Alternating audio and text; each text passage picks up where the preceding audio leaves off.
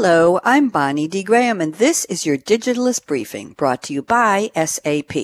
Today's briefing looks at how residents of Switzerland's snowy and cold Davos, the World Economic Forum's global power broker destination, are turning to the Internet of Things to help them stay warm.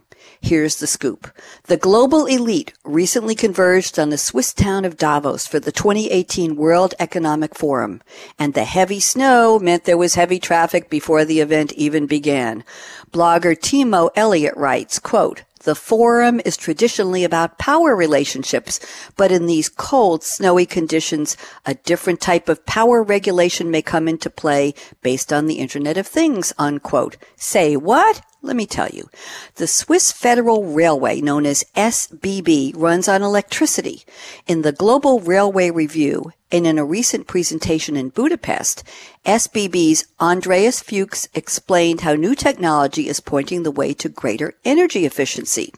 The highest energy use occurs in the coldest periods during winter morning and evening commutes when many trains all leave at the same time. These sharp peaks typically have a duration of less than one minute. That's right, less than a minute and only occur a few times a year. But these few minutes a year require the supply of an entire additional power band.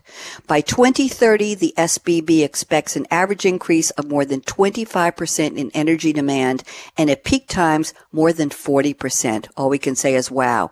To avoid the expensive construction of new power stations in the Alps, the SBB organization has started implementing peak shaving. That's right, to create a railway smart grid.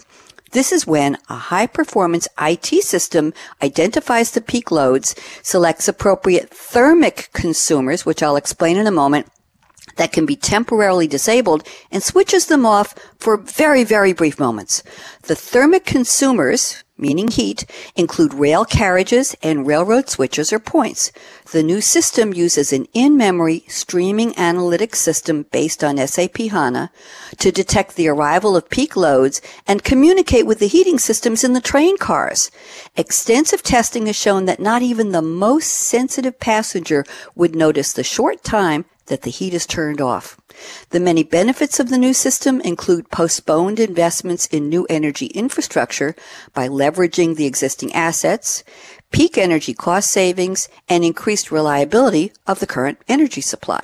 And this is just the start for SBB. It is already looking to expand this first project into a full power management system with opportunities to control other energy consuming appliances like the train engines themselves. Read the full article in The Digitalist titled How to Regulate Power in Davos with IoT! Exclamation point by SAP's Timo Elliott. That's today's briefing. For more business insights on the latest technology and trends, visit digitalistmag.com from SAP. I'm Bonnie D. Graham. Thanks for listening.